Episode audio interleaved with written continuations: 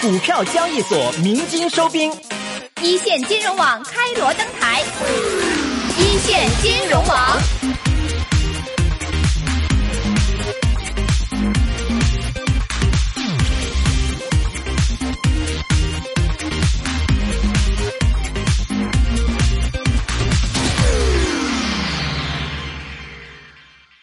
Hello，大家好，我是丽一，欢迎大家来到这一时段的易线金融网。那么在之前的节目当中呢，我们也和大家一起来分享了呃立场论坛的一些节选啊。那今天会有论坛的重头戏要出现，那就是著名的编剧评论家史航先生来对话大健康公司的各位创始人，一起来跨界探讨医药类上市公司的价值回归的逻辑。那观点呢也是非常的新鲜有趣，到底做。作为一位呃，相对而言是一个艺术类的一个文化上的一个名人啊，那么对于大健康时代的生物医药公司，到底应该如何面对公众的注视，同时又应该如何来创造它的价值呢？他们进行了非常有趣的讨论。好，我们马上来听一听。呃。因为刚才呃，像我们有三分之二的来宾已经在台上进行过将近二十分钟的分享，所以我们现在已经大家对起码三分之二的嘉宾已经不是那么陌生了。那么当然，刚才大家登台的这个音乐一起，又起又给我们凭空的搞上了一些很容易踉跄的一个很庄重范儿。其实我觉得，呃，做医药方面的大家从事这个都是特别务实的人，因为不仅它关系到。货币，它也关系到生命，所以说呢，大家都是有一分呃热发一分光，有一分证据说一分话，有一分资本说一分话的人。呃，我自己呢，作为一个我自己的职业是编剧、策划、呃节目嘉宾、主持人、龙套演员，呃偶尔是网红，偶尔是辩手，反正我的职业很杂，但确实医药这方面我完全不了解。呃，其实呢，今天谈到好多医院的事情，因为我小时候就生活在医院里，我妈妈就是个大夫，因为妈妈是内科管肺功能的，所以从小到大家里没人抽烟，因为妈妈经常会给我们展览一些各种肺的照片，从小进行这种恐吓。然后呢，我就从小闻着医院的各种福尔马林的味道啊，就所有那些医院的灯光、医院的走道样，我对医院很有感情。但长大之后呢，人就尽量无故不去医院。那么，其实像我这样人最该去眼科医院，但老是各种回避。但其实可能对我来说比较有乐趣的，去什么医院呢？去宠物医院，因为自己家的猫狗带着去。而且我后来跟我的学生们说，我说我发现宠物医院，你们写偶像剧注意一下啊，宠物医院是男女。勾搭搭讪的最佳地点。你在别的地方跟人说，比如严总，哎，您您哪人呢？人会觉得很奇怪。但是，哎呀，你们家小狗怎么了？他一定会回答，你家猫怎么了？所以，就是宠物那个有宠物的女孩子都很有爱心的，而且在宠物医院出现女孩子又是爱心在焦虑中的，所以特别适合你。你只要关心她怀里抱的那个不知道是什么的东西，就一定是能够建立非常好的微信往来啊。这个，这是我一个题外话。但是，就是我们今天说的是不是宠物医院？我就想到这个眼科医院，因为这种是一个高精尖的一个医院。我们吃饭有时候愿意去小馆子、苍蝇馆子，但没有人敢去一个苍蝇医院、苍蝇那个眼科医院，那不行。因为饮食中间体现我们的个性，但是呢，医院是体现我们的共性。就我们寻求安全感需要焦虑的东西，这很重要。所以就是就是刚才那个林老师呢，也是做完手术过来。就是我其实很感兴趣的，就是因为我做个编剧很感兴趣。刚刚大家讲了好多战略的事情，就是什么样的患者是给你印象最深刻的？就是想从人文角度也问一下，因为您经手太多的手术了。呃，有不同的情况。我先说一个，我去扶贫的时候。那么就是呃，有有一家人，他的孩子是先天性白内障，然后他说他已经呃看了很多医生都不能治。那么今天来到我们是从香港来的扶贫团，那我看过以后细碎，我说哎，现在科技进步了，可以做手术了。那么他的这整家人都很开心，但是还没有就是呃几秒钟，这个爸爸就是呃就是看起来很苦恼。然后他就问我，他说：“医生，呃，这个手术能四个月以后才做吗？”我就很奇怪，手术当然是越早做越好啦。然后他说因为你是免费做手术来扶贫，但是我进医院还要买人工晶体啊、医疗耗材，我家确实没有钱。啊，但是我家有一头猪，四个月以后猪大了，可以卖点钱。啊，那个时候才做手术行嘛？啊，那么我们就是没有了。第二天就跟孩子做手术，然后我们自己就付这些费用。所以当时我的感觉就是在内地这个农村缺医小药，确实问题很大。我们这些扶贫队今天去，下次再去，不知什么时候。所以我当时就是就是也决定就做这个呃炼金工程哈。那我们就是香港筹款，然后送仪器。然后我们培训当地这个医生，叫他们去钓鱼，啊，留下不久的医疗队，啊，我们不是不收不收费，我们收成本，啊，所以就是有成本就可以继持续发展，了解当地医生有这个技术就不会离开嘛，所以这个就是呃从一个小故事，那么我们我自己就是觉觉得这个东西就要做了，然后还有一个小故事。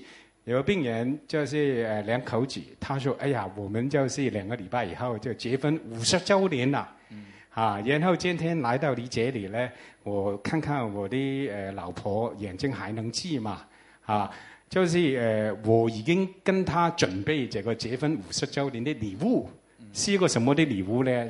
我给他呃做一个歌，已经写一个歌，就是我是你的眼。”因为我老婆一个眼睛已经完全看不见，以前做手术失败，然后这个眼睛很严重，走路都走不到，手指都看看不到一二三四五，啊，看过很多医生，觉得都不能做了，所以就是我我还是来今天给你看看，然后我跟他检查以后，我就跟他说这个手术还是能做的，现在有很多进步，然后他们两个就是呃一个就很很激动。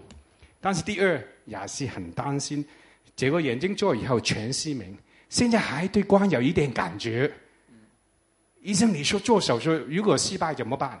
啊？会不会再讲？啊，那么就是全黑怎么办？所以他们说，医生你等一等，我们去商量。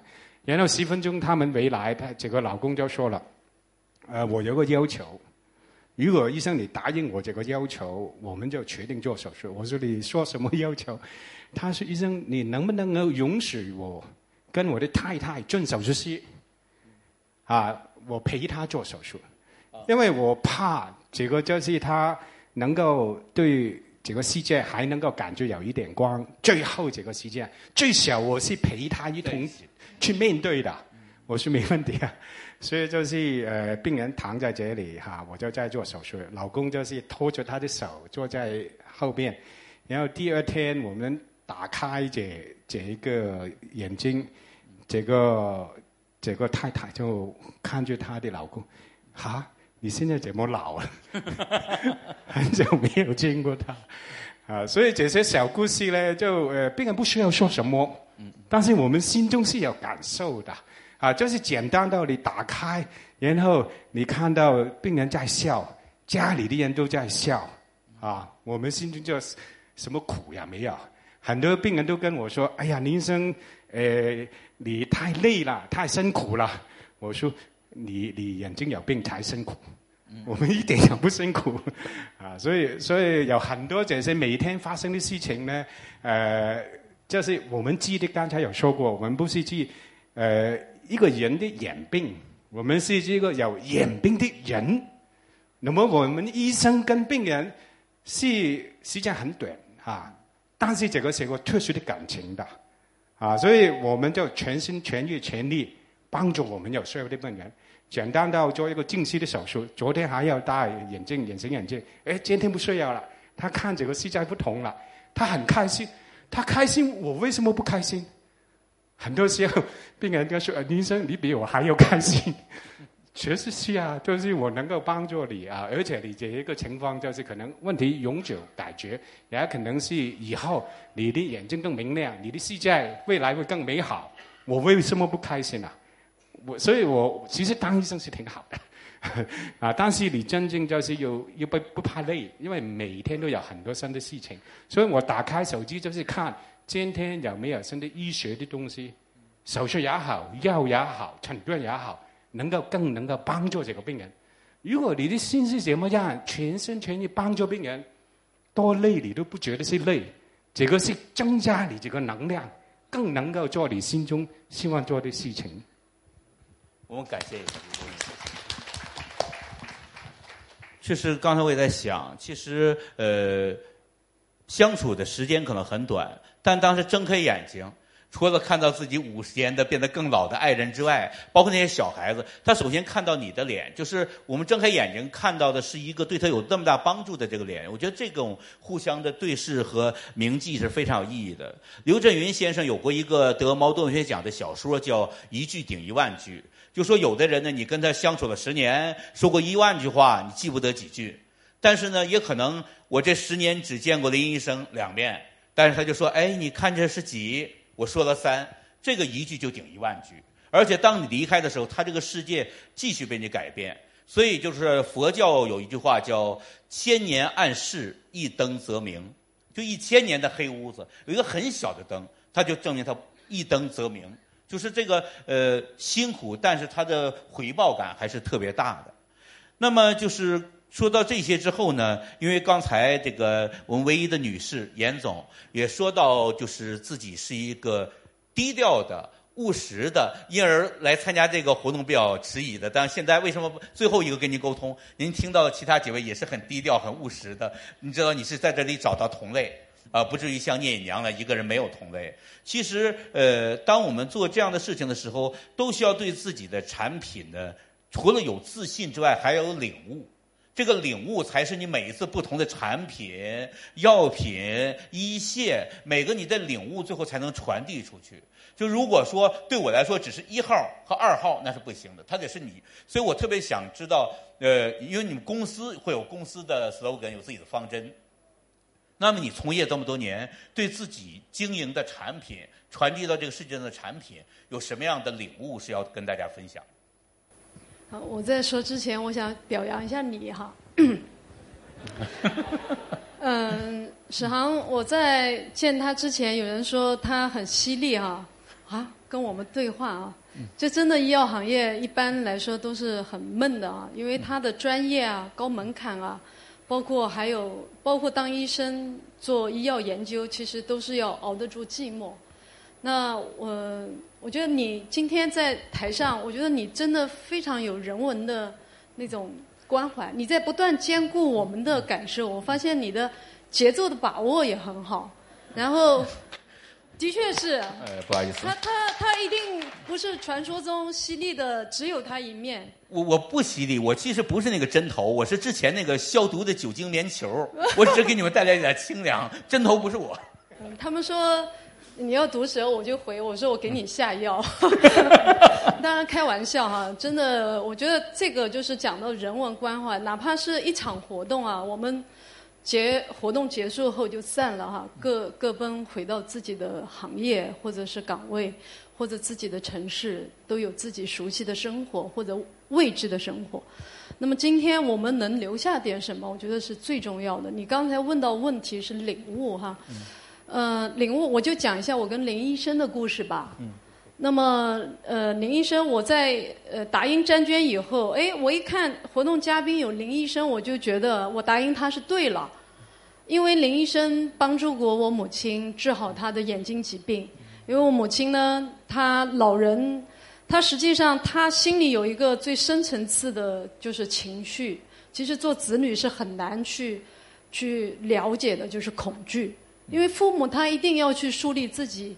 内心比较强大的一面，或者是他不想给等他年龄大了，他就不想给子女添麻烦，所以他会隐藏自己的疾病和状态。那么当时我并不清楚他的眼睛已经严重到那种地步，因为他一直拒绝看医生。后来因为偶尔的机会呢，有人介绍到林顺潮医生，说在香港是香港的骄傲最有名，然后我就把我母亲连骗带哄的，因为一个。我我我的朋友的母亲被治好了，对林顺潮医生非常夸赞，然后对我母亲呢是一个触动，我就把她带到了香港，当时第一次看完，我母亲说她要接受手术，我都非常的震惊，因为林医生最后跟她讲了一句话，说：“不要慌啊，阿姨啊，不要怕啊，很快就好了。你的你会看到更美丽的东西。”而事实上，等她眼睛最后手术分两次治好，她看到我的脸说：“你脸上有一个大斑哦。”我说：“对对对对对。”然后他特别开心啊，就三十年的他的右眼的失明，就是被展现出来了，但是同时被治疗好了。那未来他还要有，假如三十年、四十年的寿命，他今年七十，那我想伴随他的就是生活质量。而这个领悟又是什么呢？我觉得这个领悟其实是很重要的一个推动力，就是。因为刚才林医生讲到了他的价值观里面有一个很重要的就是领悟力，他对他的团队是有这样子一个要求，其实也应该是一个自我的要求，包括他的个人的这种成长。如果没有那种领悟力的话，就不会有很高的医疗技术。当然，我个人觉得领悟力的最重要的前提还是对人性的一个尊重，对生命的一个尊重。就是你如果让一个恐惧的人，如同你讲的，当药，呃，当医碰到了药，就是恐惧碰到了希望，啊，嗯，去看医的，他内心实际上是有很多情绪挣扎的，啊，那么我们做药品，其实研发也要去装载着对生命的尊重，所以他的领悟也很重要。有什么样的一个疾病的发展的趋势？比如说。我今天中午在跟林顺潮医生的夫人在听饭桌上在聊的时候，讲到眼科的一些发展、眼科疾病的发展和现代技术的一些冲突的时候，我立即领悟到了一点，就是林顺潮医生他需要更多前沿的这种药品或者器械来去支持他进步的发展，需要协力，而他装载着生命。我们也装载着对生命的尊重，所以我们会把我们的研究可能会扩大到有以前的，就是柯飞平，我们是做心血管，然后有精神类的疾病，有有呼吸的，那么有免疫力的。那眼科呢？以前我觉得是一个小的，但是才发现每个人其实未来都离不开眼睛的治疗。那我我们是愿意让研究院再去承载这部分的研究。我想这也是领悟吧。那为什么这种领悟？我觉得并不是从商业的部分，因为它需要一个漫长的研发的过程。一个药品的研发是需要要十到十五年的，呃，仿制药的研发现在也在国内也需要六到八年，周期非常长。那么伴随我们的仍然是漫漫无期，包括还有过程中的风险。但是有一句话就是领悟背后最重要是我愿意，啊，我就。分享这么多，好，谢谢佩玲。确实，那个智利诗人聂鲁达他说过一句话，他说：“政治本该是使人团结，而非使人分裂的艺术。”那么，我想商业也是这样的。虽然商业我们要用最多的心机，但是最后我们要完成的是心愿。所以，就是也是一个使人团结而非使人分裂的艺术。刚才几位老总也都分享了他们对这个医药行业的感悟。我想起我就是前天。在乌镇的时候，跟我的一个朋友，他也是呃一个非常伟大的一个电影的特效工业，叫维塔的呃负责人理查德泰勒爵士，跟他谈了一些东西。因为我们知道，从魔戒呀、呃金刚啊、阿凡达呀，一直到我们熟知纳尼亚，一直到最新的流浪地球、和阿丽塔战斗天使，这都是他们的作品。那么当时聊起来，他有一段话很打动我。就是做最后分享的小故事吧。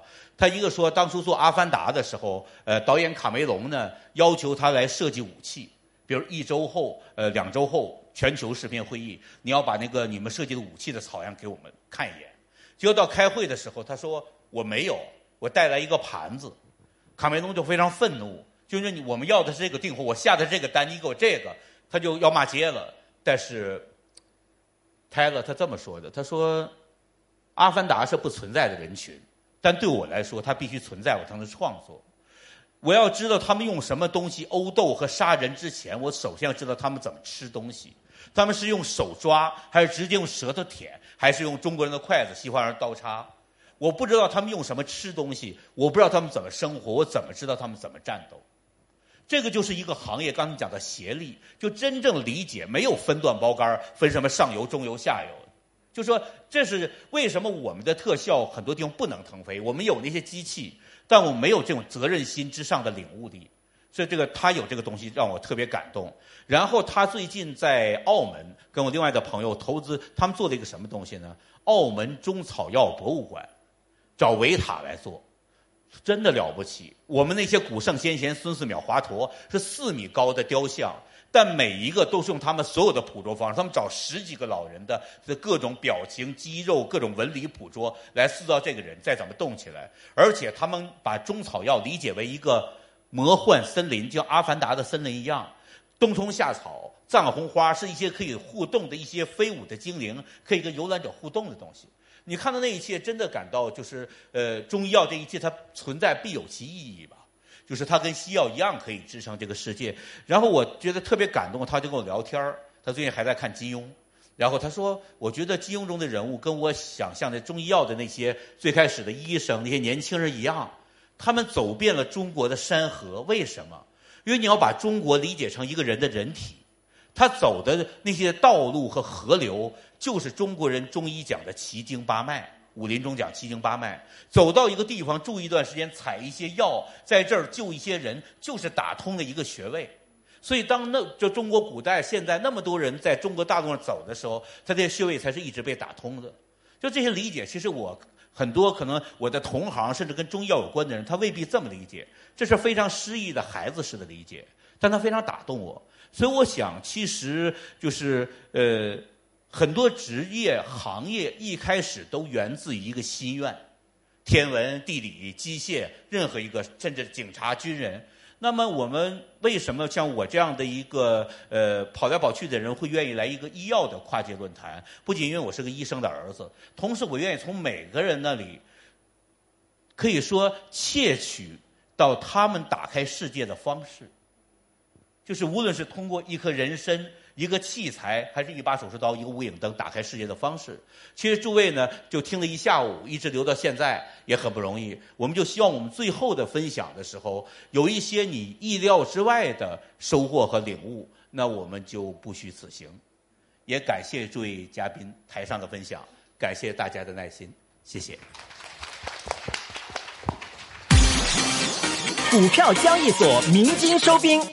一线金融网开锣登台，一线金融网。